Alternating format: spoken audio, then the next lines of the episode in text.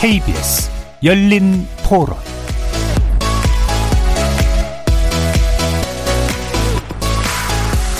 안녕하십니까. 케이비에스 열린토론 정준희입니다.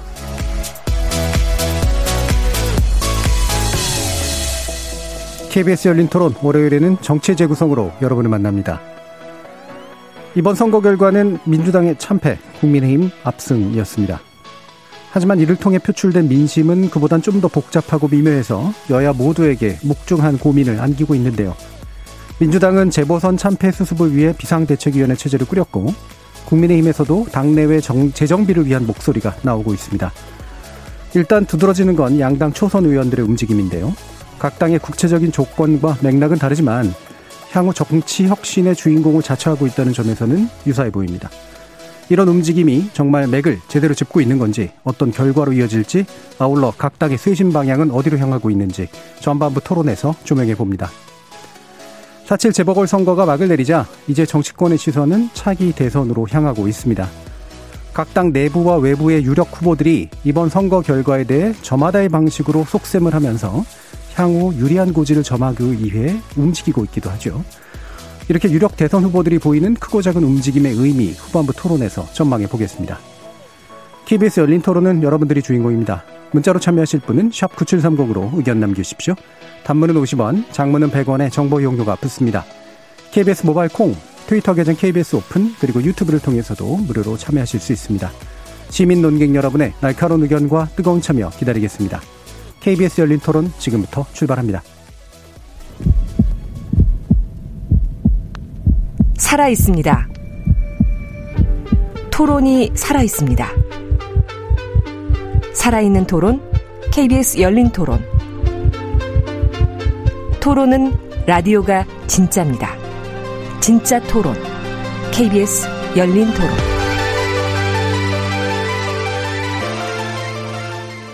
정치를 보는 새로운 시선, 정치의 재구성에서 시작합니다. 함께해 주실 네 분의 논객 소개하겠습니다. 먼저 더불어민주당 장경태 의원 나오셨습니다. 안녕하세요. 장경태입니다. 국민의힘 이준석 전 최고위원 함께하셨습니다. 네, 안녕하십니까. 전 정의당 혁신위원이시죠. 김준우 변호사 함께하셨습니다. 안녕하세요. 자, 그리고 격주로 만나는 국민의당 김근태 부대변인 나오셨습니다. 안녕하십니까. 김, 김근태입니다. 자, 벌써 대, 대략 한 어, 일주일은 아직 좀 안 지나긴 했습니다만 아마 그 기간 동안 많은 일들이 또 있었었기 때문에 어, 이미 이제 선거가 끝난 지 막 한참 된 것 같은 그런 느낌도 이제 드는데요.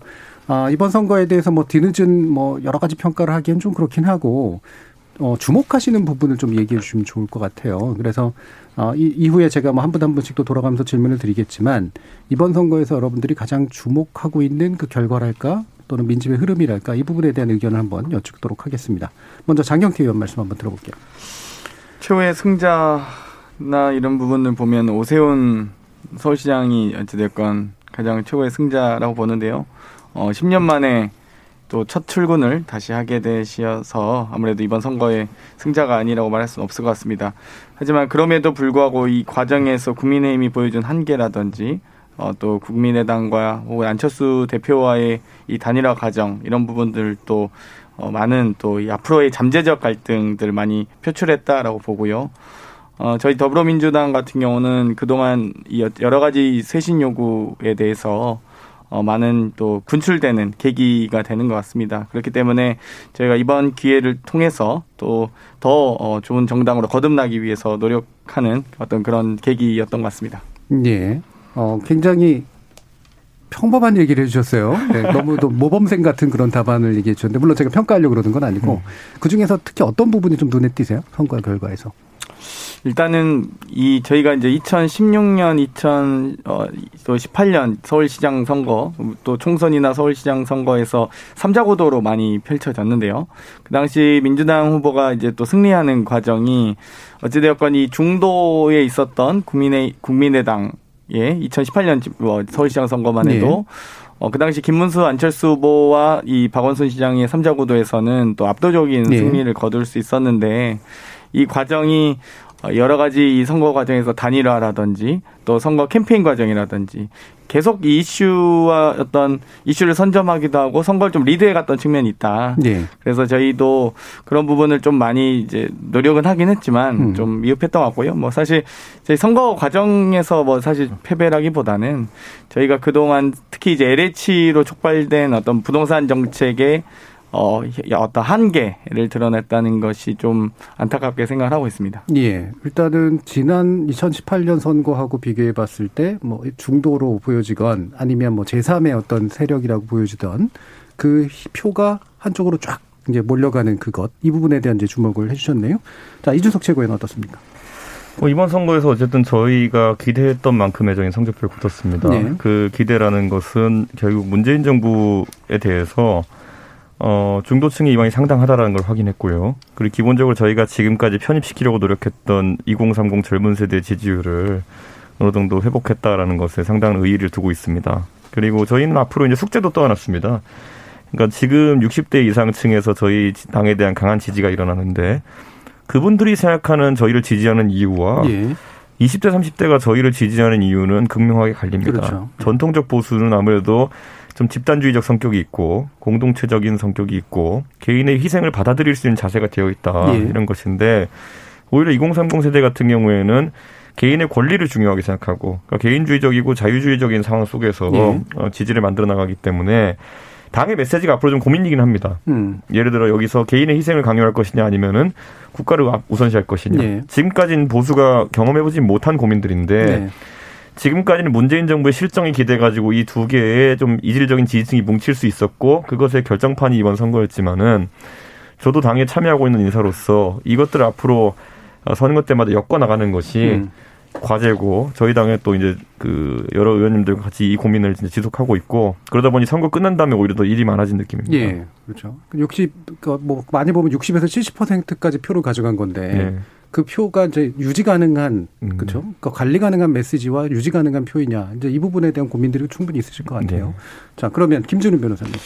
어, 최후의 승자, 어, 압구정 현대 대치동 음마아파트 소유자가 될 것인지를 음. 좀 더 지켜봐야겠죠. 호가가 벌써 몇 억씩 뛰었다는 기사가 있고, 오세훈 시장은 재건축은 풀되, 어, 집값이 상승되지 않도록 하겠다라고 이제 말, 이야기는 했는데, 어쨌든 박영선 후보, 오세훈 시장 둘 다 이제 많은 재건축, 재개발 관련 공약을 쏟아냈고 이게 결국 더 집값을 부채질하진 않을지 네. 그래서 이익을 보는 다른 세력이 있지 않을지 이게 사실 제일 염려스럽고요.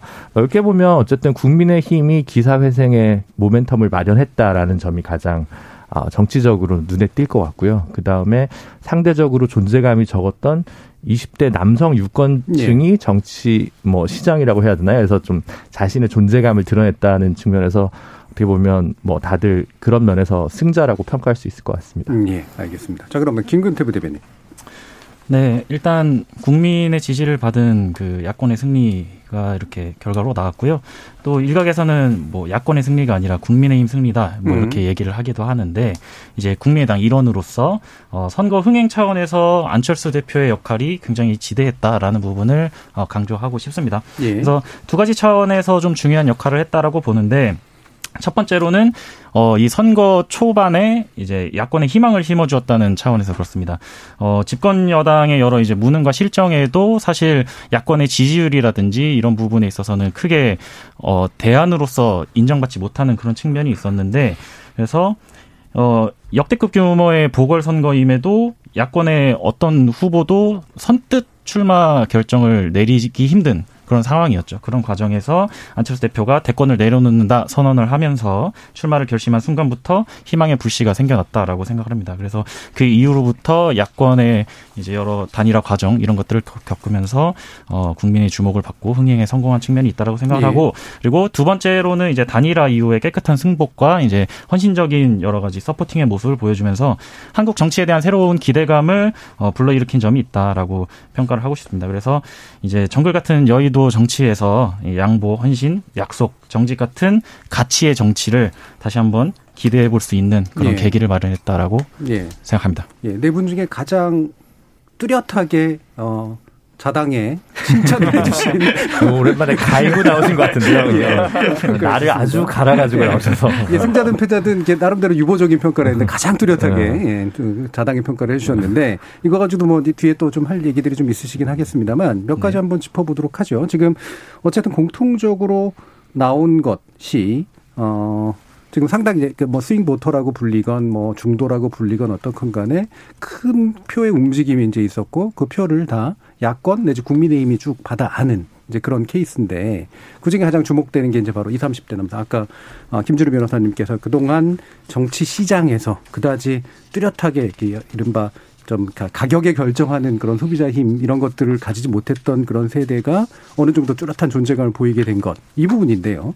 자, 그러면 어 이게 이준석 최고위원이 이제 네. 또 자랑하실 기회가 되실 수 있을지는 잘 모르겠지만 여기서 어느 정도 스스로가 기여를 했다고 생각하세요? 어떻습니까? 저같이 겸손한 사람은 자랑 안 합니다. 예, 저희가 뭐 사실 그냥 공간을 만들었다는 것이겠죠. 예. 그건 거꾸로 저희가 아까 말했듯이 이질적인 지지층을 받아들인 데 있어서 지금까지 저희 당의 스피커, 마이크는 전부 다 오십 대 이상의 그러니까 현역 의원들에게 주어졌거든요. 예. 그러다 보니까 이야기가 나갈 수 있는 공간을 좀 만들어야겠다. 그래서 그나마 선거 때 좀 활용할 수 있는 유세차량 공간을 활용했다. 이 정도가 기획에 다고요. 그 기획에다가 이제 내용 얹은 거는 그 젊은 세대가 한 거니까요. 거기에는 뭐 당연히 젊은 세대에게 찬사를 보내고요. 어, 근데 저는 그러다 보니까 이십 대의 어쨌든 압도적인 지지율의 원인이 뭔가를 계속 분석했는데요. 결국에는 이 사람들이 얼마나 소외됐는지, 음. 그러니까 정치적으로 소외됐는지에 대해 가지고 다시 돌아보는 계기가 된 것 같다. 저희 오세훈 시장도 사실 후보 시절에 굉장히 이 문제에 대해 가지고 반신반의했습니다. 현장에 가보면은 젊은 이제 이십 대 열기가 대단한데 이것이 표로 이어질까에 대한 고민을 했었고, 그러다 보니까 나중에 유세차에 이제 그 청년들이 올라오니까 되게 경청을 하더라고요. 자기도 이 지지율을 묶어두기 위해 가지고는 그 이야기를 들어야 된다는 생각 때문에 계속 이제 캠프에서 토론하고 이랬는데 결국에는 저는 공정이다라는 생각을 하게 되더라고요. 지금 언론에 보면은 선거 이후에 뭐 저랑 진중권 교수랑 설전도 하고 이래가지고 계속 패미라는 두 글자만 계속 오가고 네. 있는데 그거는 아주 작은 그 그냥 부분 집합입니다. 사실 큰 집합을 보자면은 공정에 대한 부분을 어떻게 정의할 것이냐. 지금까지는 젊은 세대가 사실 입시나 이런 부분에 대해 가지고 우리 사회가 공정하다고 믿었었는데 이번 정부 들어가지고 그런 공정이 좀 깨진 것 같다는 느낌을 받는 사람도 있었고. 뭐 엘에이치 사태로 대표되긴 하지만 부동산에 대해 가지고는 특히 불공정이 심하다. 그러니까 자산에 대한 것이겠죠. 예. 우리가 이제 돈을 벌어 가지고 자산을 가질 수 있을까에 대한 불안 이런 것들은 불공정하다 느끼는 것 같아요. 뭐 그런 것들이 아주 크게 자리하다 보니까 저는 이거를 아마 이제 오세훈 시정에서 풀어내는 것이 중요하지 않을까 이런 생각을 하고 사실 많은 사람들이 문제를 인지하고도 지금까지 실질적인 도움은 못 줬던 영역이기도 합니다. 그렇기 때문에 저희도 큰 숙제를 떠안았다. 아까 말씀하신 것처럼. 이 큰 지지율을 그대로 가져가는 것도 참 어려운 일이고요. 네. 그래서 오세훈 시장이 쓴 표현이 뭐냐면 두렵다라고 했습니다. 네, 네. 이 세대가 겪고 있는 어려움을 계속 경청하고 그 풀어나가기 위해 노력하겠지만은 두려운 부분도 있다 얘기했는데 뭐 선거는 끝났지만은 저도 창구 역할을 계속하면서 어쨌든 문제 풀어나가도록 하겠습니다. 네. 그러면 이게 같이 연달아서 좀 고민을 해봐야 될 게 네. 어, 예전에 이제 이공삼공 그 뭐 남성이 됐건 여성이 됐건 이제 만약에 이제 예를 들면 그 야권 단일화가 안 됐으면 그 표가 분산이 됐을까? 음. 그 다음에 또 예를 들면 정의당에서 후보가 나왔다면 현재 그 불공정에 대한 어떤 불만 같은 것들을 수용할 수 있는 어떤 대안이 됐었을까? 이 가설이긴 합니다만 이것과 함께 좀 견주어서 보면 어떨까 싶어요. 김준우 변호사님 어떻게 생각하세요? 근데 사실은 그 정의당 혹은 전통적인 진보 정당들이 지자체 선거에서 예. 십 퍼센트 이상의 지지율을 얻은 경우들을 보면 음. 단일화한 경우를 일단 제거하면요. 예. 어 영남이나 호남에서만 가능했습니다. 호남에서는 민주당의 일당 독주 체제고 거기에 국민의힘이 들어올 자리가 없기 때문에 이당 역할을 진보정당이 많이 했고요.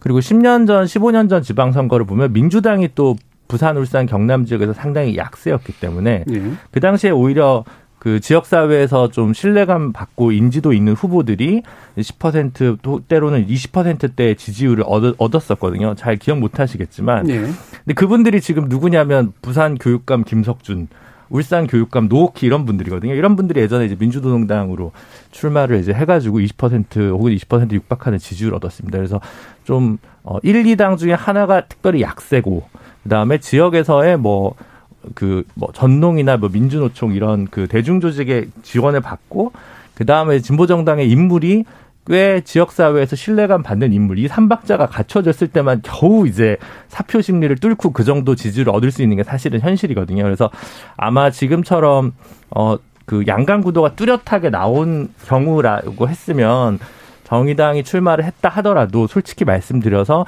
뭐 칠, 팔 퍼센트 이상의 지지율을 얻기는 좀 어려웠을 거라고 솔직히 예. 생각을 좀 하고요. 다만 어, 지금보다 조금 더 어, 투표율이 늘기는 했을 것이다. 음. 그리고 그만큼의 표가 어느 정도 정의당으로 상당 부분 오지 않았을까. 이번에 투표장에 오지 않은 숫자에서 좀 그런 기대감들이 많이 흡수됐을 거라고 저는 좀 생각을 하는데, 음. 네, 뭐 그 정도고요.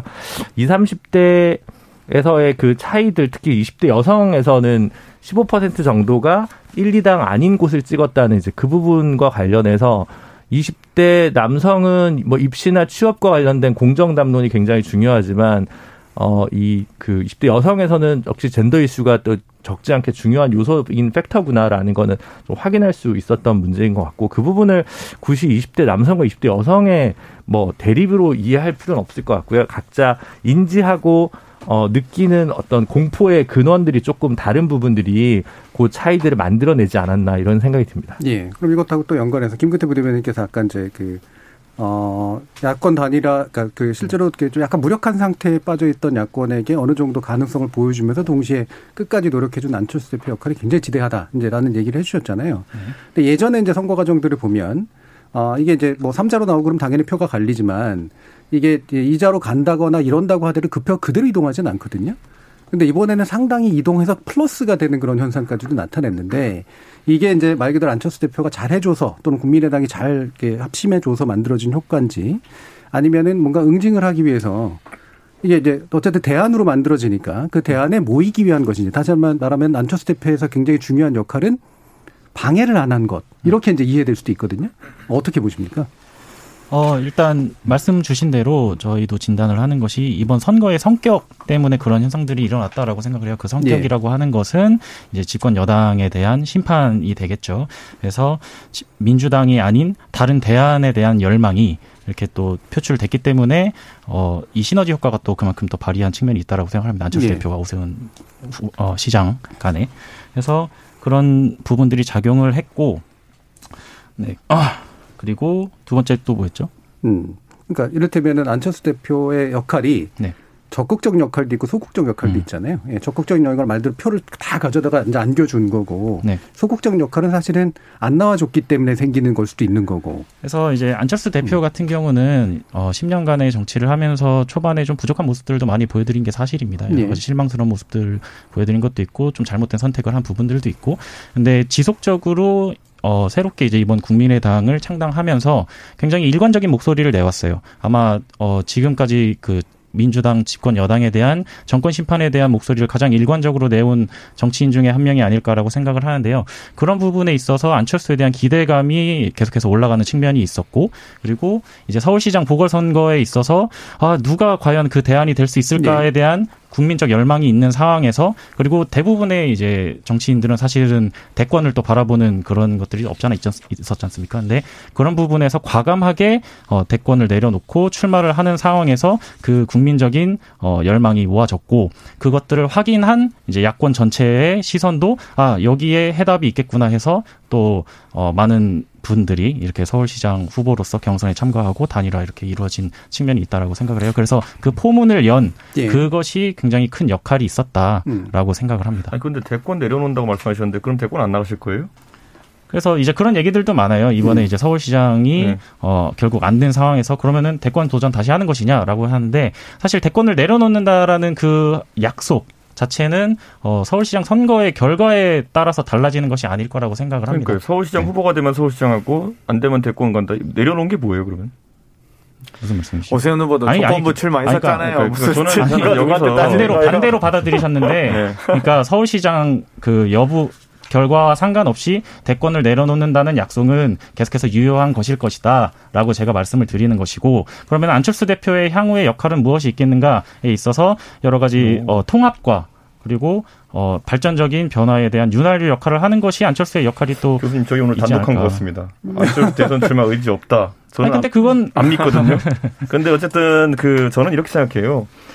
통합 문제만 하더라도 지금 이제 세간의 관심이 그쪽으로 모이고 있는데, 통합이 안철수 대표께 선거 전에 말씀하셨던 것이 제가 듣기로는 조건부는 아니었거든요. 네. 돼도 하고 후보가 돼도 하고 아니어도 한다라는 취지로 받아들였었는데, 통합이라는 건 사실 뭐 안 대표도 통합을 여러 번 해보셨지만은 오늘 결심하시면 내일 할 수 있습니다. 국민의당 정도의 당 규모면은 의사결정을 하는데 시간이 많이 걸리지 않을 거거든요.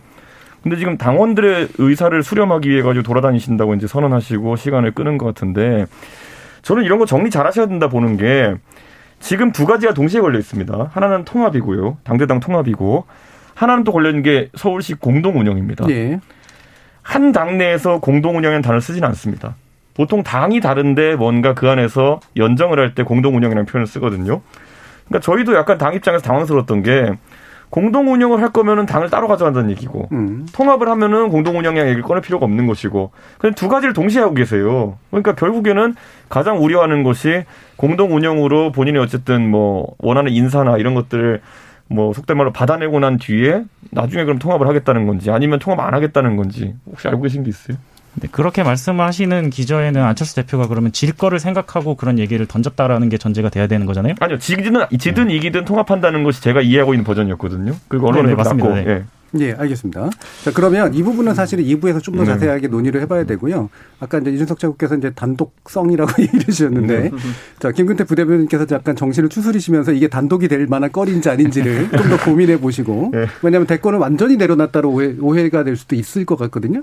제가 볼 때 그런 의미는 아닌 것 같은데, 조건부는 아니었다, 뭐 이런. 연연하지 않겠다 정도 네, 아니었을까요? 그렇죠. 네. 네. 네, 그 부분 이제 좀 더 네. 정신을 그러니까 똑바로 하시고 내놨어요. 문자가 쇄도할 수 있습니다. 네. 네. 이 부에서 좀 더 자세히 얘기를 해주시고요. 어, 지금 이 국면에서도 드러났습니다만, 이제 장경태 의원이 할 말, 이게 막 끼어들 새가 지금 없게 된 상태잖아요.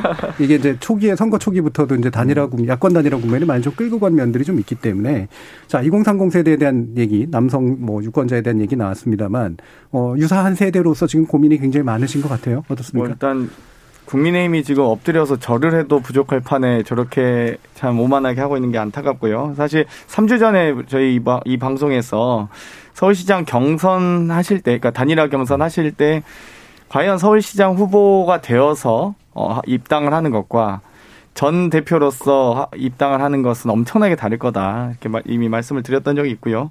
저는 일단 두 분 다 어쨌든 꿈보다 해몽이 너무 좋으신데, 원래 이기면 할 말이 많은 법입니다. 그래서 여러 가지 다 안 좋았던 것도 좋게 느껴질 수 있는데요. 저는 기본적으로 심판론이 먹힌 선거였고 전 세대에 걸쳐서 나타났다, 이렇게 생각을 합니다.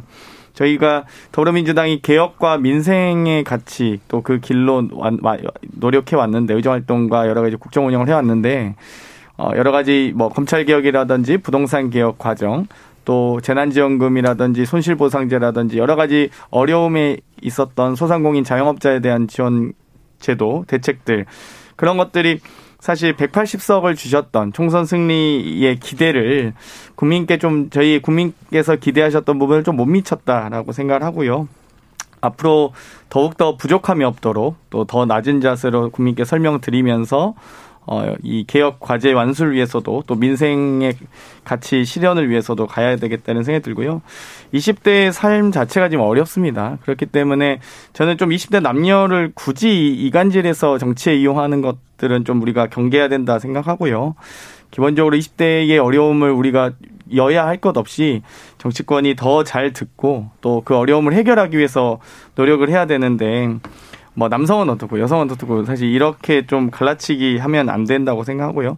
사실 여러 가지 이번에 엘에이치 호법 과정에서도 어 뭐 예를 들면 부패 방지법이라든지 엘에이치법이라든지 공공주택 특별법 같은 경우는 이 소위 처벌 중심의 이 법안들은 많이 통과됐는데요. 부동산 거래법이라든지 이해충돌 방지법 같은 앞으로 재발 방지나 고위공직자들의 어, 좀, 이 도덕성을 더, 더욱더 강화시키는 이런 법들이 통과되지 못했던 것이 아마 국민들께서는 다소 실망스러우셨을 수 있다, 이렇게 생각을 합니다. 예, 그럼 덧붙여서 지금 이제 초선의 움직임이, 그러니까 초선 전반의 움직임인가요? 그러니까 사실 뭐 초선이라고 해도 세대들이 다 다르니까. 근데 그 안에서 이제 그 특정한 어, 선언문 같은 것들을 발표했던 좀 더 젊은 초선들의 어떤 공통된 분위기인가요? 어떻습니까? 아무래도 이 젊은 초선들의, 저희가 이공삼공 초선 의원들이 이 성명서를 발표하긴 했는데요. 어, 이 과정에서 어찌됐건 여러 이, 이 당이 갖고 있었던 이 정책 추진 과정에서 개혁과제 완수 과정에서의 국민들께서 저희에게 주셨던 질문들이 있었습니다. 그런데 그 부분을 저희가 어, 당연히 도덕적으로 뭐, 뭐 이게 별로 그 결함이 없다라고만 생각하고 보다 더 낮은 자세로 도, 보다 더 어, 친절하게 잘 설명을 해 나갔어야 됐는데 그런 과정이 좀 미흡했다고 하는 거거든요. 이번에 이 검찰개혁 과정에서도 사실 이 여러 가지 어떤 개인의 책임으로 갈 게 아니라 이 당이 나서서 국민들께 혼날 건 혼나고 혹은 국민들께 더 잘 설명하고 또 이 검찰개혁에 대한 이 열망과 의지 나 부동산 개혁에 대한 열망과 의지를 당이 보다 더 나서서 적극적으로 설명했어야 되는데 어, 다소 그런 부분 모습들이 좀 부족했다라고 생각합니다. 그러면서 저는 이 과연 이 더불어민주당에 백팔십 석 줬는데 과연 뭐 하고 있느냐라는 것에 대한 우리 저희 이공삼공 의원들도 스스로의 반성 그리고 스스로의 어떤 자성 성찰을 통해서 앞으로 더 열심히 어, 뭐 혼날 건 혼나더라도 이 국민께 더 다가서는 행보를 하겠다라고 말씀을 드린 겁니다. 예, 장경태 의원 오늘 얘기들이 이제 계속해서 맞게 그 여러 가지 좋은 얘기들이 지금 결합돼 있어요. 근데 뭐 제가 일부러 굳이 닦아세워가지고 어떤 입장입니까? 뭐 이렇게 묻고 싶진 않고요. 이 부분은 그 언제나 객관적 평가를 해주시는 김준우 평론가님께서 제일 잘하실 것 같은데 심지어는 이렇게 얘기를 합니다. 그러니까 저는 뭐 사실 이건 약간 과잉된 평가라는 생각을 합니다만 뭐 정풍운동이 내지 뭐 세대교체니 뭐 이런 식의 얘기들을 하는데 실제로 저는 그게 그런 동력이 있다고 생각하지 않거든요. 그런 명분이나 정당성이나 이런 것들에 대해서도 논란들은 충분히 있을 수 있고요. 어느 정도의 움직임으로 해석을 하세요? 김준우 변호사님께서. 어, 그냥. 그냥 그냥 조건 반사, 무조건 반사 그냥 네. 자연스럽게 나오는. 그러니까 선거 참패를 했으니까 혁신이 필요하다, 반성이 필요하다, 성찰이 부족했다. 여기까지는 에이비씨가 그냥 무조건 나오는 건데 음. 그러면 서로 다른 해법이 문제인 것 같아요. 왜 우리가 잘못했느냐, 왜 우리가 일 년 만에 국민들로부터 외면받았냐. 이번 선거가 야권이 승리했다기보다는 여당이 심판된 선거라고 보는 게 사실 더 정확하잖아요. 작년 가을 기준만 하더라도 안철수, 오세훈 단일화 한다고 해서 민주당이 그래도 신승하지 않겠냐는 예. 분석이 더 많았습니다. 사실은. 그러면 과연 무엇을 잘못했냐에 대한 평가를 정확히 해야 그게 세력이 됐든 발화자가 누가 됐든 그게 초선이 됐든 나이 젊은 사람이 됐든 나이 많은 사람이 됐든 그건 별 상관없을 것 같거든요. 그냥 평가를 제대로 하고 그 평가를 기준으로 정확한 기준으로 미사역으로 삼지 말고 기준으로 삼아서 올 하반기 정기국회에 어떤 모습을 민주당이 보여줄 수 있을 것인가를 이제 뭐가 이제 문제가 되겠죠. 말하자면. 네. 그래서 저는 뭐 쓴소리하거나 가장 뭐 뭐랄까 방송 같은 데 나와가지고 제일 쓴소리 많이 하시는 분이 저는 유인태 전 정무수석이라고 생각하는데 음. 그분이 뭐 나이가 뭐 적으십니까? 네. 나이 칠십 대신데. 근데 저 제가 볼 때는 항상 제일 바른 소리를 하거든요. 근데 유인태 의원은 뭐 노무현 대통령 때 정무수석이니까 누가 뭐 비문이네 뭐 반문이네 이런 얘기를 하시는 분은 없어요. 그러면 그런 얘기를 좀 경청해서 듣고 변화들이 좀 필요하지 않을까라는 생각이 들고 다만 옆에서 보면 검찰개혁 뭐 언론개혁 중요합니다. 중요한데 계속 그걸 국정과제 영순위 일 순위로 삼았기 때문에 생기는 문제들이 좀 많았던 것 같다는 생각이 들거든요. 예, 언론과제는 영순위나 일 순위 돼본 적은 없습니다. 그렇죠. 예, 사실은 예. 그것도 뭐 거의 음. 네, 뒤, 아주 뒤에 있다고 얘기할 수 있죠. 예. 그래서 이제 그런 그 표현들로 평가를 삼는 일부 민주당 의원분들이 계신 것 같은데 그거는 선거를 우리가 제대로 개혁하지 못한 것이 문제다라는 것까지는 맞는데 그 다음 나오는 그 다음번 단어들이 검찰개혁이나 언론개혁 얘기 나오기 시작하면 예. 그거는 민주당이 아니 국민의힘이 굉장히 좋아할 음. 민주당의 입장이라는 생각은 듭니다. 예, 자 일단 박로스님이 이십 대 남성들 자신들의 이익을 위해 투표한 게 맞습니다. 민주 쪽 분들은 공감 못하겠지만 이런 의견 주셨고요. 구사일삼님은 젊은 사람들은 이전 세대보다 이데올로기적이지 않고 그냥 현실적인 부분을 토대로 판단해 투표했다고 봅니다. 현실이 삼, 사 년 전보다도 많이 힘들어지고 미래도 더 불확실해진 것에 대한 실망감이 투표로 이어졌다고 봅니다. 라는 또 의견 주셨고요. 대체로 이제 이어지는 것들은 이십, 삼십 대를 또 하나로 통으로 본다기보다는 그들이 이제 사안별로 판단한다에 대한 이야기들은 전반적으로 저는 상당히 맞는 판단이라고 생각이 드는데 그럼 이준석 최고위원은 음. 이거를 지금 이제 국민의힘이 그 에너지를 받기 위해서는 사실 상당한 고민들이 아까 있다고 네. 얘기하셨잖아요. 당의 변화가 그게 그런 쪽으로 좀 가능할 거라고 생각하세요? 그러니까 저는 앞으로 당의 체질 자체를 바꿔야 된다 이렇게 예. 보는 게 예를 들어서 당에 보면 무수히 많은 그 위원회들이 있습니다. 음. 근데 그 위원회 조직들이 거의 한 칠십 년대에 설립된 조직들이 그대로 오고 있어요. 청년위원회, 여성위원회, 장애인위원회 이런 것들이 제가 몇 번 지적했지만 어떻게 정책을 만듭니까? 음. 그리고 어떻게 활동을 합니까? 대한민국 여성이 한 가지 생각만 하고 있는 것도 아니고 우리 청년도 한 가지 생각만 하고 있는 것도 아니고 장애인도 생각이 같은 건 아니고 그러니까 이런 식의 정당의 조직들이 이제 무의미해진 지점이 왔다 이렇게 보는 것이고 시시각각 변하는 이슈들을 쫓아다녀야 된다 정당이. 예. 그래야지만 변화무쌍한 젊은 세대의 니즈를 파악할 수 있다 이런 생각이 들고요. 기본적으로 그 이런 이슈들을 잘 파악할 수 있는 제가 봤을 땐 뭐 연령이 젊다 이런 얘기하는 거 아닙니다. 지금 국회에서 가장 이런 이슈들을 빨리 캐치하고 빨리 응대하는 건 하태경 의원인데 네. 벌써 오십이거든요. 그러니까 어쨌든 나이와 관계없이 이런 이슈들을 빨리 쫓아다닐 수 있는 의원들이 많아져야 된다. 네, 오십 대도 한참 됐죠. 그렇죠. 이게 이게 원내에서 이제 네. 문제고요. 그렇죠. 그리고 두 번째로는 뭐냐면은 결국에는 이 정당이 고정관념을 좀 버려야 될 필요가 있다. 음. 제가 이제 선거 끝나고 계속 이제 젠더 이슈가 크다라고 이제 얘기했었는데 이게 이미 재작년에 여론조사, 연말 여론조사에서 드러났던 거예요. 네. 이십 대는 선 갈등을 갈등 중에 이념 갈등이나 지역 갈등, 계급 갈등보다 훨씬 중하게 본다는 게 나왔던 거거든요. 그 객관적인 여론조사 데이터를 들고도 정당들이 반응을 안 했던 거예요. 자, 저는 이번 선거 분석에 대해 가지고 부동산 문제 큰 이슈였던 건 맞아요. 근데 그걸 이십 대 초반이 부동산 문제 때문에 그럼 민주당 지지에서 이탈했겠느냐? 아니거든요. 그러니까 그거는 그런 식으로 아전인수격 해석할 게 아니라 실제로 이십 대 초중반까지는 젠더 이슈가 굉장히 큰 영향을 미친 사안이고 그 이상의 이제 실제로 경제 활동을 활발하게 하는 세대에 있어 가지고는 부동산 문제. 하지만 부동산 문제도 굉장히 세분화해서 봐야 된다는 겁니다. 집을 가진 사람은 열심히 벌어서 집 한 대 샀더니만은 공시지가가 오르고 세금이 올라서 힘들고 네. 세 들어 사는 사람들은 월세 전세 올려줘야 돼서 힘들고 그리고 집을 살려는 사람들은 대출 규제 막아서 힘들고 이런 것들을 세분화해서 봐야 되는데 음. 엘에이치 때문에 열받아서 그렇다 이런 식으로 해버리면은 해법이 안 나와요. 네. 그러니까 저는 집권 여당도 그렇고 저희 당도 그렇고 좀 세분화된 해법들 나와야 되는 거고 당장 지금 아까 제가 말했던 부동산의 이해관계자들의 각각 다른 생각들은 전 여당이 어떻게 반응할지 약간 궁금합니다. 왜냐하면 장 의원이 또 국토위 있기 때문에 어떻게 할지 또 궁금한데 왜냐하면 지금 이 정책들 굉장히 사람들 분노가 쌓였는데 대출 규제를 풀어주자는 거는 계속 야당이 하자는 대로 하는 것이고 그거 외에도 보면 뭐 전월세 관련해서도 본인들이 입법해가지고 이렇게 어려워졌다는 걸 인정해야 되는 것이고 어?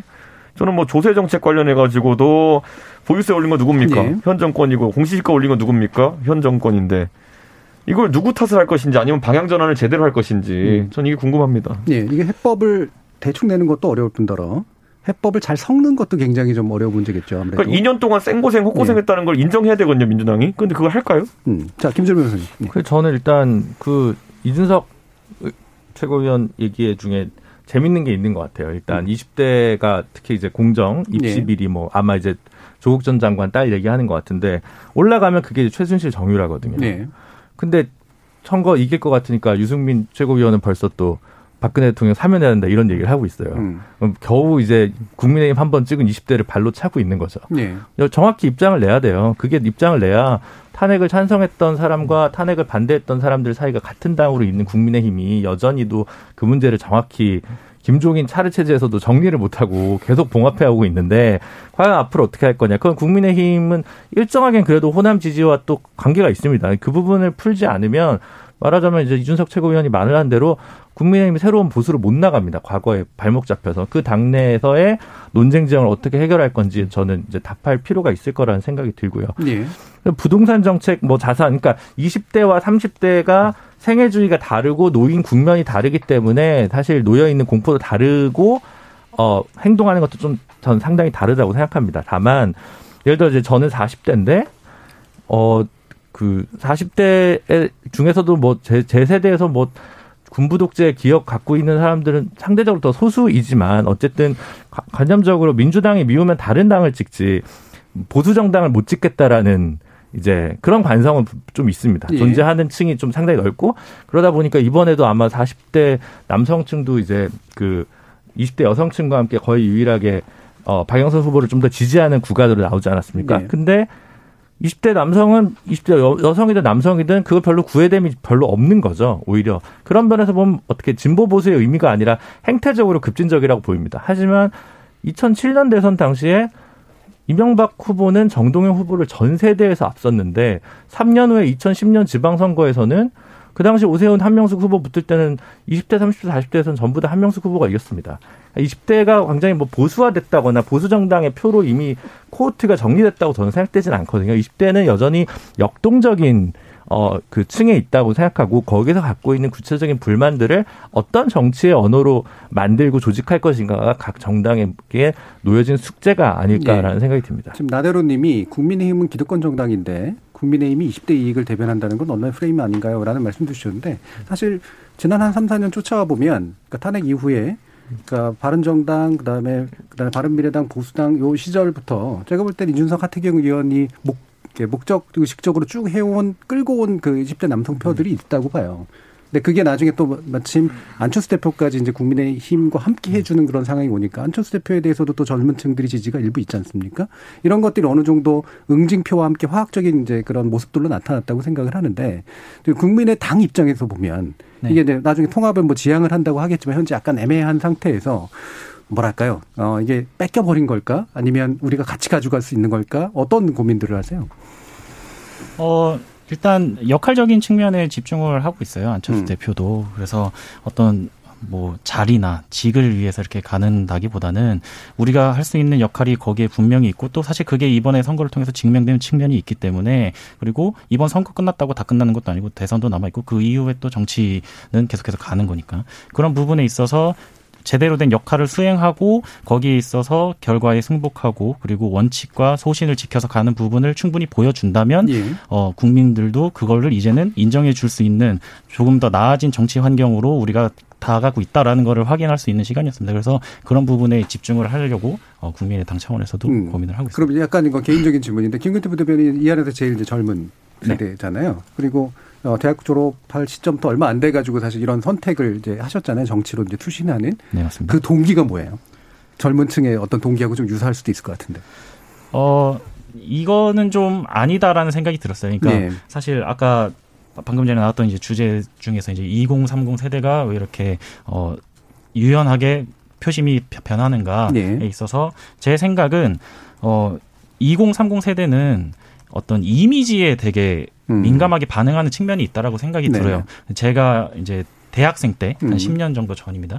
그때만 하더라도 대학가에서 보수의 비읍자를 꺼내는 것도 굉장히 힘들었어요. 왜냐하면은 굉장히 낡고 오래됐다라는 그런 인식이 박혀 있었고 구태하다 이런 인식이 박혀 있었기 때문에 그리고 진보라는 단어는 뭔가 새롭고 진취적인 그런 느낌을 주기 때문에 그런 부분이 있었는데 그렇게 이미지가 형성된 부분이 있었는데 이번에 그 이미지가 깨진 거죠. 음. 그럼 어떤 측면에서 그 이미지가 깨졌느냐? 저는 민주당이 보여준 위선 때문이라고 생각을 합니다. 그래서 기존에 어, 가지고 있었던 민주당의 이미지는 무능한 측면에 대해서는 어, 어느 정도 얘기가 나오는 상황이었고 하지만 그럼에도 불구하고 깨끗한 정치를 한다라는 그런 프레임에 있었다라고 생각이 들어요. 근데 이번에 그 프레임마저 위선이라는 모습을 보여주면서 깨졌다라고 생각을 해요. 그래서 그렇게 위선된 모습을 보여주고 하다 보니까 이십 젊은 층에서도 이미지가 완전히 바뀌어버리게 된 거죠.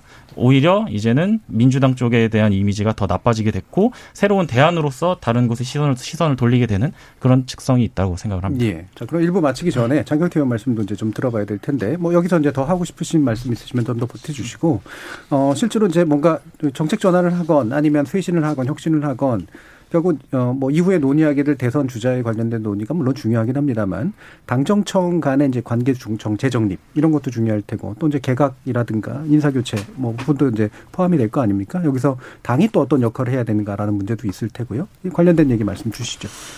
일단 가장 중요한 것은 이 어려운 상황에서도 더불어민주당의 부족한 상황에서도 저희를 지지해 주신 사십 퍼센트의 국민께 감사드리고 싶고요.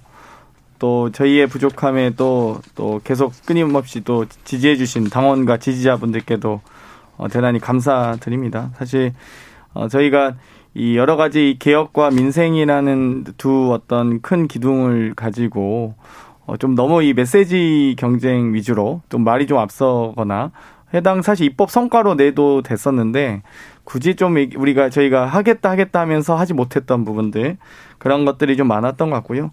이 소위 당정 간의 어떤 논의 과정은 사실 뭐 크게 문제가 있거나 이러진 않았습니다. 당연히 매끄럽게 진행된 것으로 알고 있고 그렇기 때문에 오히려 이 정부의 국정기조를 보조를 잘 맞춰서 당이 좀 더 잘 맞춰줬어야 되는데 맞추거나 혹은 또 좀 이 정책적 완결성을 더 이 보완해 나갔고 후속입법들도 좀 잘 했어야 되는데 저희가 그런 부분을 사실 이 청와대에서 설명하는 것과 당이 또 설명하는 것과 국민께 다가가는 것은 분명히 차이가 있을 텐데 그런 부분은 좀 많이 부족했다 이렇게 네. 생각하고요. 국민들께서도 당연히 친절하게 설명하는 정당이 되길 바랬을 텐데 저희가 그 부분에 대해서 어, 당원과 지지자에게 설명한다든지 혹은 그러고 만다든지 혹은 또 국민들께 아, 이 정도 저희의 어떤 순수성을 혹은 진정성을 믿어주세요 라고만 했던 것 아닌가 이런 생각이 듭니다. 그렇기 때문에 앞으로의 이 개각 또한 아마 뭐 여러 가지 지금 인사설이 있는데요. 아직 확정되진 않았기 때문에 이 부분 또한 국민의 눈높이에 맞는 또 그런 부분에 좀 더 초점이 맞춰져 있지 않나 이렇게 생각합니다. 예. 원래 당이라는 데가 좀 더 여론에 민감할 수 있는 그런 조직이고 그래야만 하는 조직이기도 한데 그거를 좀 더 대면 접촉 늘리고 설명을 그렇죠. 훨씬 더 많이 할 수 있는 그런 역할 그렇죠. 이런 것들을 네. 당에서 좀 더 해보도록 하겠다는 말씀까지 들었습니다. 자, 케이비에스 열린토론 매주 월요일 정치의 구성 함께하고 계신데요. 전반부 토론 이 정도로 마칠까 합니다. 사칠 재보선 선거 결과 그리고 이십, 삼십대 표심, 당 쇄신의 움직임 등등에 관련된 이야기 좀 나눠봤고요. 후반부 토론에서는 이제 이후 대선 전망에서 주역, 주요, 주요 후보들이 어떤 행보들을 보이고 있는가에 관련된 해석들과 함께 나눠보겠습니다. 지금 여러분께서는 케이비에스 열린토론과 함께하고 계십니다. 토론이 세상을 바꿀 수는 없습니다. 하지만 토론 없이 바꿀 수 있는 세상은 어디에도 없습니다.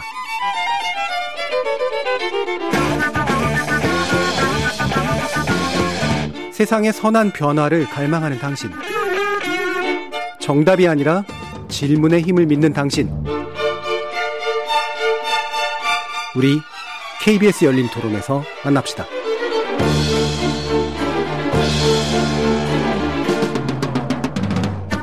케이비에스 열린 토론 정치의 재구성 함께하고 있습니다. 전 정의당 혁신위원이셨던 김준우 변호사, 국민의당 김근태 부대변인, 이준석 전 국민의힘 최고위원, 그리고 더불어민주당 장경태 의원 이렇게 네 분과 함께하고 있습니다. 원래 일부에서 여쭤보려다가 말았던 거기도 한데 어, 일설에 의하면 이준석 전 최고위원은 네. 서울 정무부시장이 된다라는 설도 있고 네. 당대표 출마설도 있고 그런데요. 어, 단독하게 해주실 겁니까? 아니면 어떤 겁니까? 저희 근데 회의, 저 방송하기 직전에 밖에 대기실에 있을 때 삼 주 예. 전에 그러니까 이 주 전에 정무부시장은 본인은 절대 안 간다고 예. 얘기를 하셨는데 그래요. 저도 궁금하더라고요. 원래 하마평은 즐기는 겁니다. 예. 끝까지 즐기는 거고 사실 저는 뭐 개인적인 판단이 있고요. 예. 근데 이제 제가 아마 이런 비슷한 질문을 작년 오월에 많이 받았어요. 예. 그러니까 김종인 비대위가 출범하는데 그 안에서 어떤 역할을 할 것이냐라는 얘기를 많이 받았는데 그건 김종인 위원장과 제가 과거에 일했던 경력이 있기 때문에 많은 기자들이 물어봤는데 그 얘기를 했어요. 아, 나는 최고위원 좀 건방지게 들릴 수도 있지만 최고위원은 하면서 당의 의사결정에 참여 많이 받지만은 음. 또 그러다 보면은 당의 실무라는 것은 굉장히 또 빈틈이 많다는 걸 느꼈다. 네. 그래서 실무를 하고 싶다. 그래가지고 이번에 선대위 가서 진짜 열심히 한 거거든요. 예. 그러니까 저는 지금도 마찬가지입니다. 아까 말했던 것처럼 저희 당이 의사결정이 항상 잘못돼서 그런 게 아니라 음. 당이 또 오랫동안 또 어려운 시기를 겪다 보니까 실무를 할 사람이 적습니다. 그 젊은 사람들 또 호흡하면서 실무를 할 사람이 적기 때문에 이번 어떤 지도체제가 생기든지 간에 실무를 하는 역할을 하려고 합니다. 예. 음. 어, 당에서 굉장히 귀하게 쓰이는 분이 될 수도 있겠다라는 생각도 좀 드는데요. 음. 어, 이후에 좀 더 예, 음. 필요하다면 아마 말씀하신 나눌 예. 기회가 많을 것 같고 어, 다시 넘어가서 김규태 부대변인께 먼저 여쭙겠네요. 이제 네. 시간이 좀 지났기 때문에 아, 자 지금 안철수 대표와의 관계는 결국은 지금 당 통합을 할 거냐 말 거냐의 문제로 일단 일차적으로는 집중이 되는 것 같아요. 근데 약간 분위기 차이가 좀 있습니다. 그러니까 조호영 대표 원내대표가 이제 빨리 들어오는 거 아니냐라고 하는 얘기와 안철수 대표는 왠지 숨고르기를 하는 듯한 그런 느낌인데 어느 정도 국면이라고 좀 이해하면 될까요? 일단 약속을 해둔 상황이 있기 때문에 예. 그 안철수 대표는 여태까지 정치를 하면서 약속을 지켜오는 그런 모습을 항상 일관적으로 보여왔고 이번에도 그렇게 될 것입니다. 그래서 음.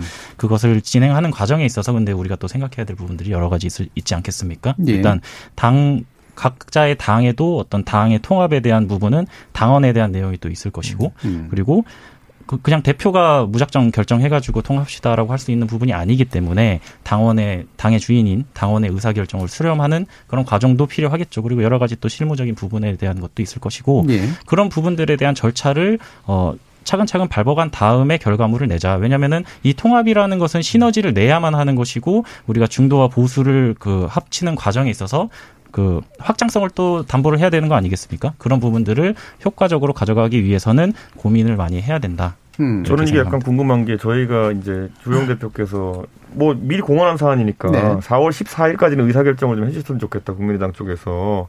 그래야 저희가 전당대회를 지금 저희는 치러야 되거든요. 비대위가 이제 비대위원장이 사퇴하셨기 때문에. 음.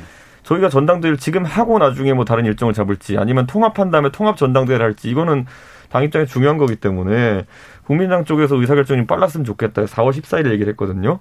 그렇다면 안 대표께서 지금 선거 끝난 다음에 선거 결과를 분석하고 좀 의견 수렴하겠다는 취지로 좀 이제 말씀하신 걸로 알고 있는데 김근태 부대변인한테 물어봤어요? 안 대표가? 아, 그래서 그런 과정들을 이제 겪고 있는, 가, 가져가고 있는 것이고. 네. 그래서 한 가지 또 여쭤보고 싶은 게 그러면 네. 국민의힘 당 내부에서는 음. 그런 여론이 다 수렴되고 방향성이 정해진, 정해진 상태에서 국민의당 빨리 의견 내놔라 이렇게 말씀을 하시는 것인지. 저희는 의견 물어보겠다는 얘기 안 했는데요, 당원들한테. 그러니까 네. 저희 이게 이 말을 왜 하냐면은 당의 지도부가 역할을 할 때 이런 정당의 통합이나에 대해 가지고 먼저 최고위에서 판단을 내리고 네. 그 다음에 예를 들어 의사를 묻는 절차를 진행한다 이러면 그건 당연히 할 수 있겠죠. 그런데 의사결정이 없고 먼저 물어보고 의사결정을 하겠다고 하면은 사실 어떤 단계를 거칠 것인가 굉장히 궁금한 것이 지금 국민의당이 당협위원장이나 이런 것들을 두고 있는 당도 아니고 누구랑 상의해야 되는데 이렇게 늦어지는 것이냐 좀 굉장히 궁금하거든요. 네. 사실. 저는 이럴 때 보면 두 당이 어떻게 단일화를 했는지가 그러니까 이렇게 두 분이 같이 앉으면 네. 약간 그 만담하는 느낌 같은 게 이제는 좀 들어요. 그러니까 예. 따로 유튜브 아니, 방송을 하셔도 될 것 같은데 제가 한 가지만 더 붙이고 갈게요. 예. 제가 아니 저 저 한 가지만. 예. 예. 별거 없는 예. 것 같은데 저는 그러니까 어, 소수당이랑 큰 당이랑 합당을 하게 되면 예. 대선 주자를 염두에 두고 있는 안철수 후보 입장에서는.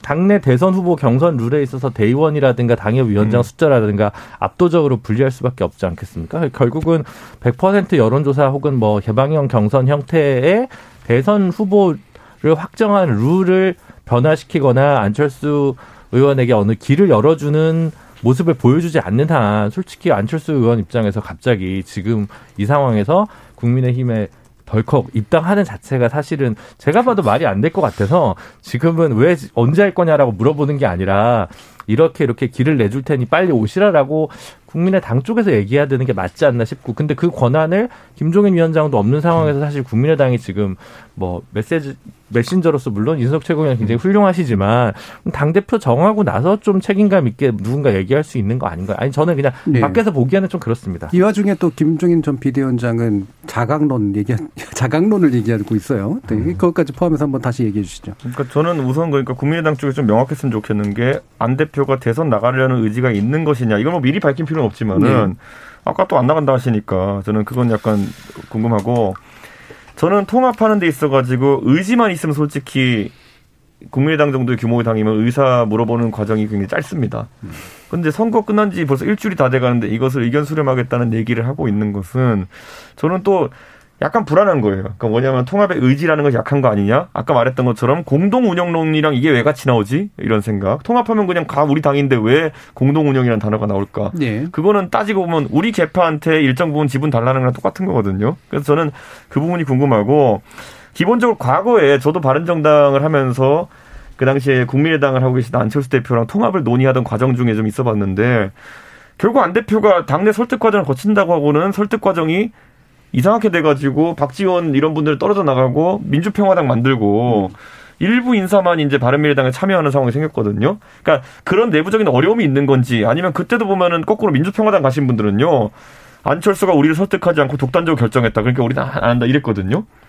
그러니까 하고는 있긴 한 건지 궁금합니다. 저는 이 국민의힘이 방금 전에도 말씀드렸듯이 엎드려서 절을 해도 부족할 판에 그러니까 음. 딱 이 장면이 저희가 이 토론에서 딱 두 달 전에 있었습니다. 음. 국민의당 안철수 후보가 단일화 절차와 과정을 만들어야 되니 빨리 이제 합당 논의 혹은 단일화 논의를 하자라고 했을 때 국민의힘은 아주 여유로웠거든요. 뭐 국민의당만 안철수 후보만 급했었어요. 근데 이제 딱 한 한 달 정도 한 달 반 정도 지났더니 국민의힘은 오히려 본인들 전당대회 절차 빨리 정해야 되니까 빨리 입당해달라 그러고 사실 아무것도 약속된 게 없는데 어떻게 입당을 합니까? 호롤단시니까 지금 현재 서울시장 후보가 됐고 혹은 서울시장이 돼서 입당하는 것과 지금 아무런 정말 이제 무방비 상태에서 무장해제하고 들어와라는 어떻게 보면 항복선언을 받겠다는 거거든요. 그렇기 때문에 저는 국민의힘의 전당대회는 전당대회대로 하시고 거기서 책임 있는 지도부가 결정이 되거나 이 논의구조를 갖추시면 지금 논의구조도 없잖아요. 원내대표도 아마 바뀔 거고 비대위원장은 없는 공석이고요.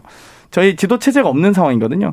결국 책임질 수 있는 단위가 만들어지면 그때 안철수 후보에게 제안하는 게 정중히 예의를 갖추는 거죠, 사실. 네. 자, 그러면 이 부분에 다시 김근태 부대님께 넘겨서 말씀을 들어봐야 될 것 같아서요. 네. 어, 어떻게 하면, 그러니까 사실 안철수 대표의 어쨌든 단일화 참여, 그 다음에 그 이후에 선거 참여라고 하는 게 상당히 도움이 된 건 맞으니까 그게 어느 정도냐라고 하는 평가는 달라 보일 수 있지만 어떻게 대응하는 게 국민의힘이 선거 이후에 좀 합당한 대접이라고 생각을 하십니까? 근데 일단 국민의힘 내부에서 또 음. 나오는 메시지들을 살펴봤을 때 네. 이제 말씀하신 대로 안철수 대표가 하, 어, 맡아준 그런 역할에 대해서 인정을 하고 거기에 대해서 대우를 해야 된다라는 메시지가 나오는 반면에 음. 또 반, 어느 한쪽에서는 이거는 국민의힘이 잘해서 승리를 한 것이고 음. 그리고 안철수 대표를 좀 깎아내리려고 하는 듯한 그런 메시지들도 있어요. 그래서 네. 그런 부분들에 대해서 또 우리가 서로 또 대화를 나누고 하는 시간들이 반드시 필요할 것이고 그리고 우리 당을 합쳐진다라고 한다고 해서 당 내에 모든 사람들이 아예 동일한 생각을 갖고 있는 건 또 아니지 않습니까? 그래서 네. 당 내에서 물론 큰 줄기는 비슷한 생각을 가지고 있겠지만 거기에 있어서 세부적인 논의를 하는 과정에 있어서 서로가 목소리를 내고 거기에 대해서 또 합의점을 도출해내는 작업도 당 내에서도 이루어져야 된다고 생각을 해요. 그런 부분에 있어서 어, 무조건적으로 뭐 양보를 해서 이렇게 들어가는 차원이 돼버리면은 국민의당도 국민의당의 의견이 있고 그것들에 대한 목소리를 낼 수 있는 영역을 확보하는데 실패하지 않을까라는 우려도 있는 것이 사실이죠. 그런데 저는요 네. 이거는 어쨌든 정치하는 개인과 집단이 선택하는 그 선택의 영역인데요. 많은 호사가들은 이거는 동의할 겁니다. 만약 안철수 대표가 두세 달 전에 그 이런 모호점 없이 입당해가지고 경선을 치렀다고 하면요.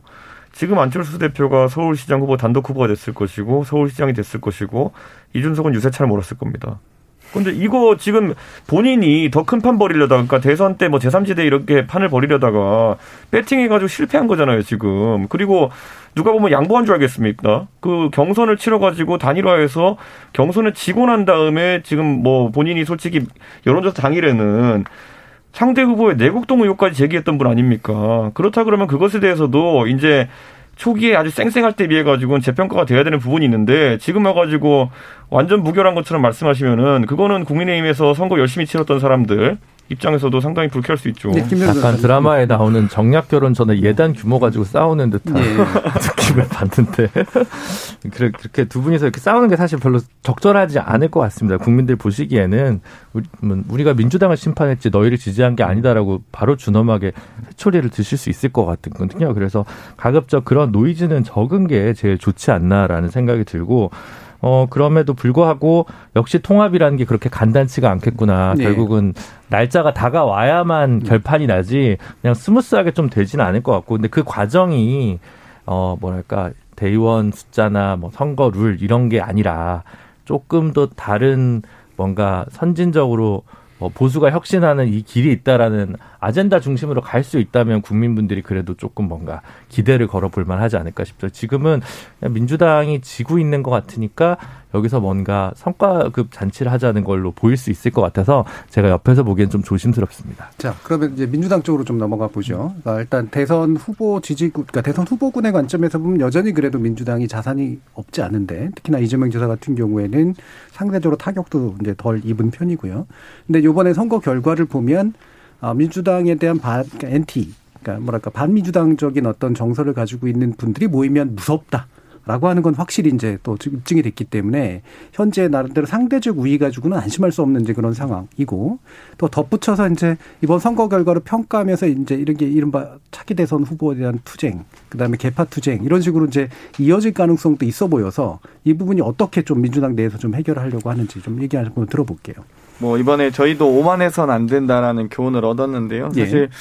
그렇습니다. 방금 뭐 안철수 후보가 입당해서 뭐 단일화 경선을 했으면, 그 단일화 경선이 아니겠죠. 그냥 당내 경선을 했으면 되지 않느냐고 하는데, 지금도 이렇게 정말 잘해줬는데도 불구하고 건방지다고 하면서 이 당시 김종인 체제의 안철수 후보가 호롤단신 어, 입성해서 그 국민의힘의 지도부가 정한 경선 룰을 가지고 단일화, 아니, 그 경선을 한다?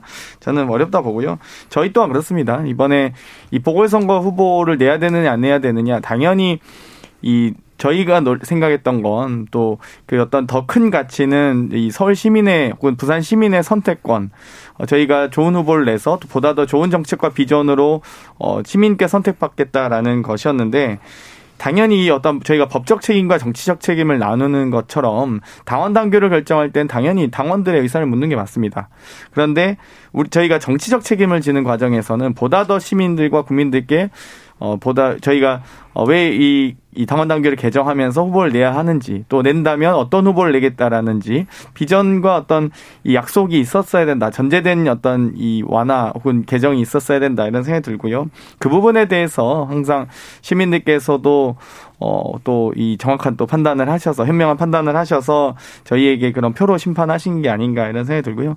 마찬가지 이 대선 주자나 이걸 연결지어서 생각하기에는 또 좀 다른 문제다. 그러니까 예. 결국 이 당의 어떤 이 의사결정 과정에서 혹은 저희가 이 노력이 부족했던 것들, 성의가 부족했던 것들을 스스로 반성하고 성찰해야지, 이것 자체 때문에 뭐 대선 주자에 영향을 준다, 이건 좀 또 다른 문제인 것 같습니다. 아마 이 그렇기 때문에 이번 선거가 더불어민주당에 대한 회고적 혹은 심판적 심판적 선거의 이 더 역, 어떤 역할이 크다라고 다들 이해하시는 것처럼, 아마 내년 대선은 좀 더 다른 모습, 다만 저희도 보다 더 겸손하게, 또 국민의힘도 오만해서는 안 될 것이다라고 말씀드리고 싶네요.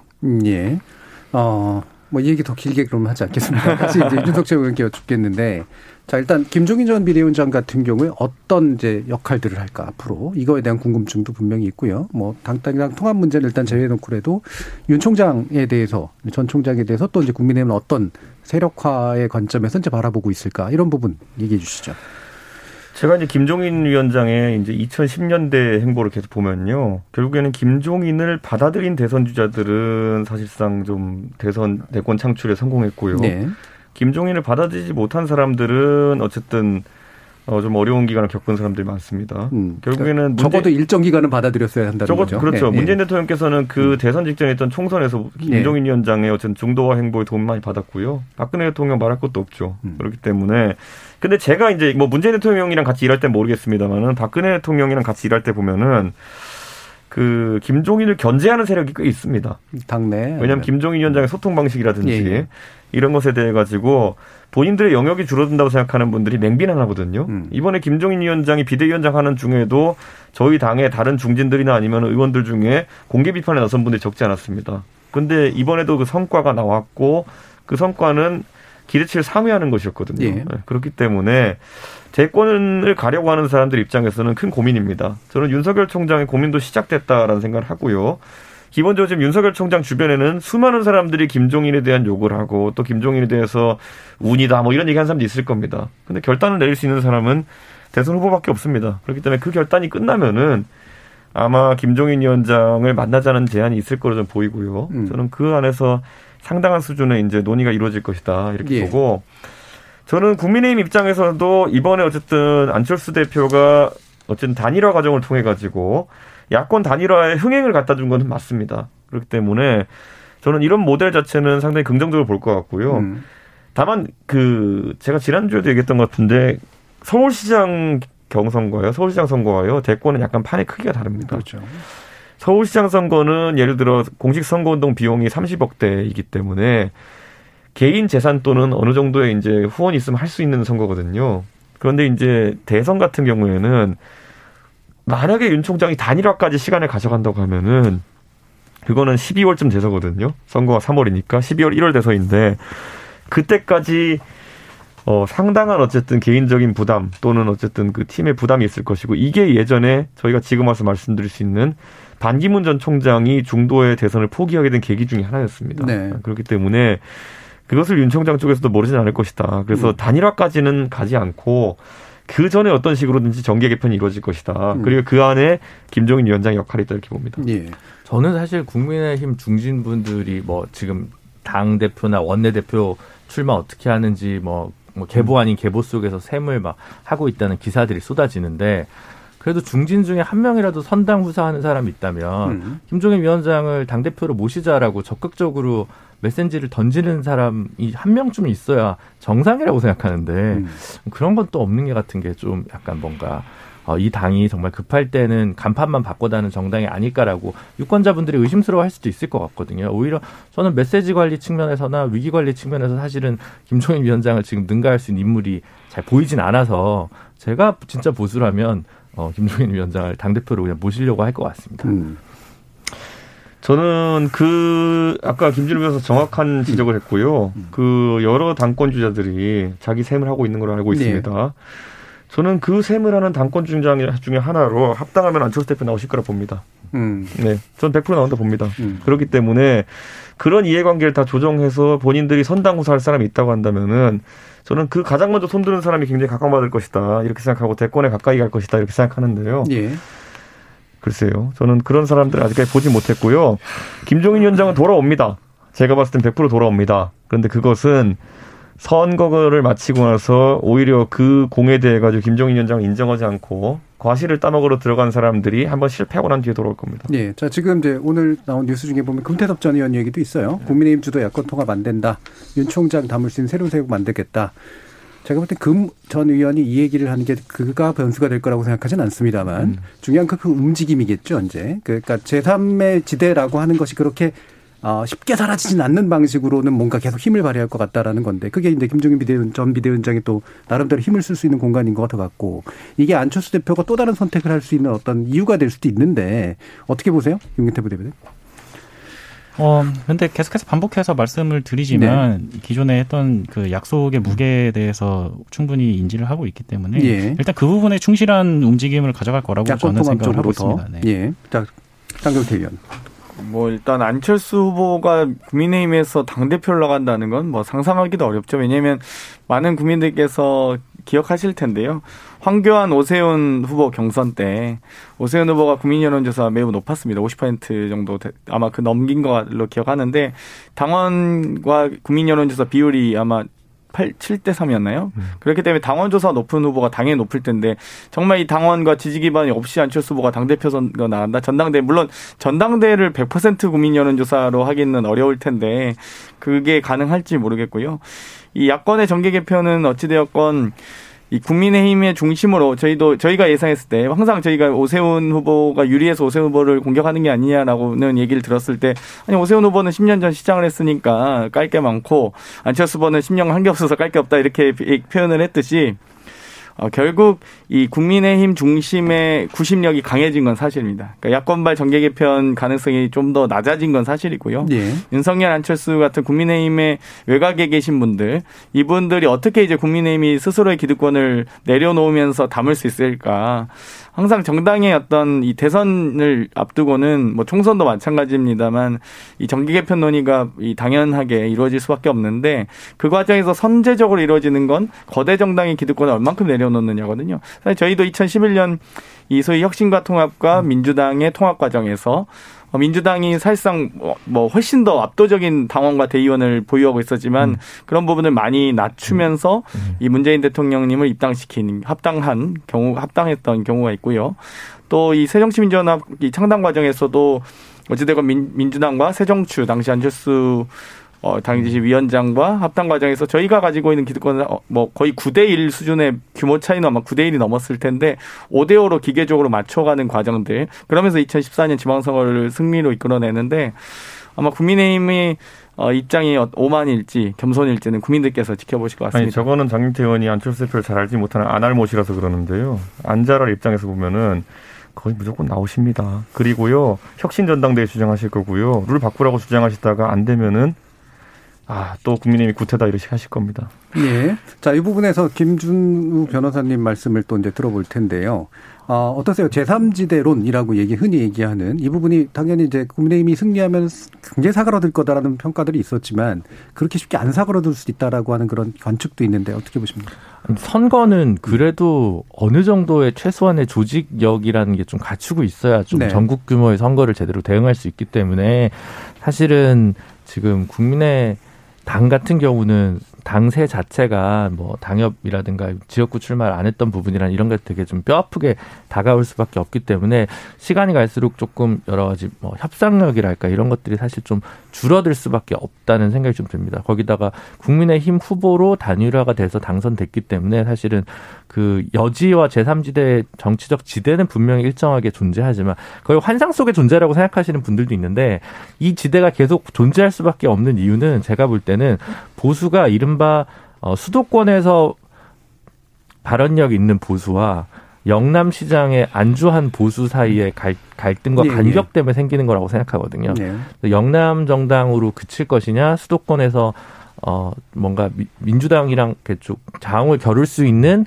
컨텐츠와 인재들을 가지고 싸울 것이냐의 부분에서 보수가 혁신이 지체될수록 제삼지대라는 게 튀어나온다는 생각이 좀 많이 들고 민주당도 마찬가지였죠. 호남과 뭐, 뭐, 일부 시민사회에만 갇혀 있을 경우에는 그 제삼지대에 대한 역으로 폭발하는 그 교집합의, 교집합의, 여집, 여집합의 교집합이라는 게 있는 셈인데, 그래서 그 부분과 관련해서는 언제든 다시, 음, 그러니까 폭발할 수도 있다고 생각합니다. 근데 그 와중에서 그러면 지금 국민, 힘의 당대표가 누가 되냐, 원내대표가 누가 되냐, 정책위원장이 어떻게 돼서 이번 정기국회는 어떤 정치적 포지션을 가지고 대응하냐에 따라서 그 여지가 넓어질지 좁아질지는 좀 변수가 좀 있지 않을까 그런 생각이 듭니다. 예. 그럼 정의당은 대선 준비 어떻게 하십니까?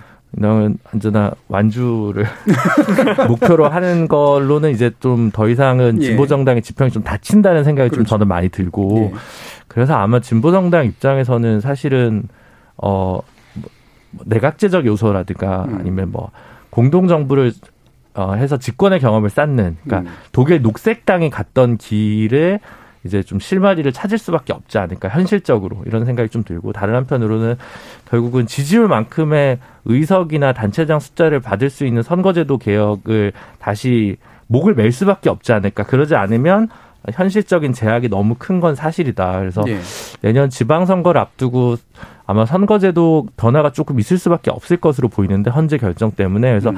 올 하반기에 정개특위를 새로 설치하면서 뭐 이런 쪽 몇 가지 이야기들이 좀 나온다든가 이러면서 좀 변화의 폭이 또 새로 생길 수 있지 않을까 싶습니다. 물론 기본적으로는 어, 이십 년 정도 지난 그 민주노동당 시장의 정책 강령을 좀 우일신한 업데이트하는 새로운 강령을 필요로 하는 것은 물론이고요. 예. 저는 근데 이재명 지사가 만약에 대권 후보가 된다고 하면요, 민주당에 그러면은 정의당 입장에서는 서는 스탠스가 굉장히 좁아집니다. 예. 실제로 이재명 지사는 과거에 정동영 후보가 그랬듯이 열린 후보의당과 다른 당이 필요했던 정동영 지사처럼 더불어민주당과 다른 당이 필요할 겁니다. 그럼 당원 구조도 바꿔야 되는 것이고 정책적 색채도 바꿔야 되는 것이고 그러자면은 바로 이재명 지사 측에서 정의당과의 합당이나 아니면은 사실상의 흡수를 추진할 네. 가능성이 있다. 그런데 그러면 거기에 저항하려면은 단독 출마해야 되거든요. 출마 후보를 내고 그걸 완주해야 되거든요. 그렇게 하지 못하면 사실 이재명 지사가 주도하는 더 왼쪽으로의 어쨌든 진화 네. 이걸 막아내기가 어려울 거로 보입니다. 음. 알겠습니다.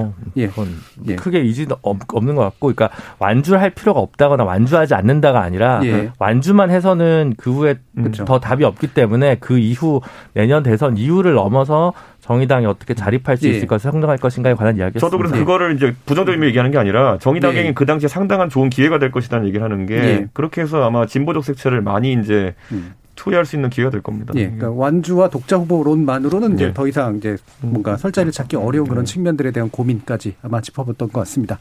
자, 케이비에스 열린 토론 정치의 재구성 어, 오늘 순서 이것으로 모두 마무리하겠습니다. 오늘 함께해 주신 국민의당 김근태 부대변인, 이준석 전 국민의힘 최고위원, 김준우 변호사 그리고 더불어민주당 장경태 의원 네 분 모두 수고하셨습니다. 감사합니다. 고맙습니다. 감사합니다. 감사합니다. 수권을 목표로 하는 대중정당은 선명한 이념정당이나 계급정당이 되긴 어렵죠. 다수 국민을 포괄할 수 있을 만큼 다양성, 실용성을 갖추다 보면 때로 두루뭉술하고 절충적인 모습을 보이게 되는 것도 필연적입니다. 자, 이런 상충하는 이유와 요구가 담긴 민심의 결을 세심히 가늠해 보면서 자신들이 옳다고 믿는 바에 토대를 두어서 유권자로부터 최대한의 지지를 얻어낼 정책조합을 만드는 것, 그리고 무엇보다 그러한 절충이 모종의 시대정신으로부터 어긋나지 않게 하는 것, 아마도 여기에 대중민주주의의 정수와 묘미가 있다고 하겠죠. 대신 이를 빌미로 자기 정치 지분만 늘리려는 시도도 있습니다. 이것은 우리의 고개를 갸우뚱하게 하기도 하겠습니다. 지금까지 케이비에스 열린토론 정준이었습니다.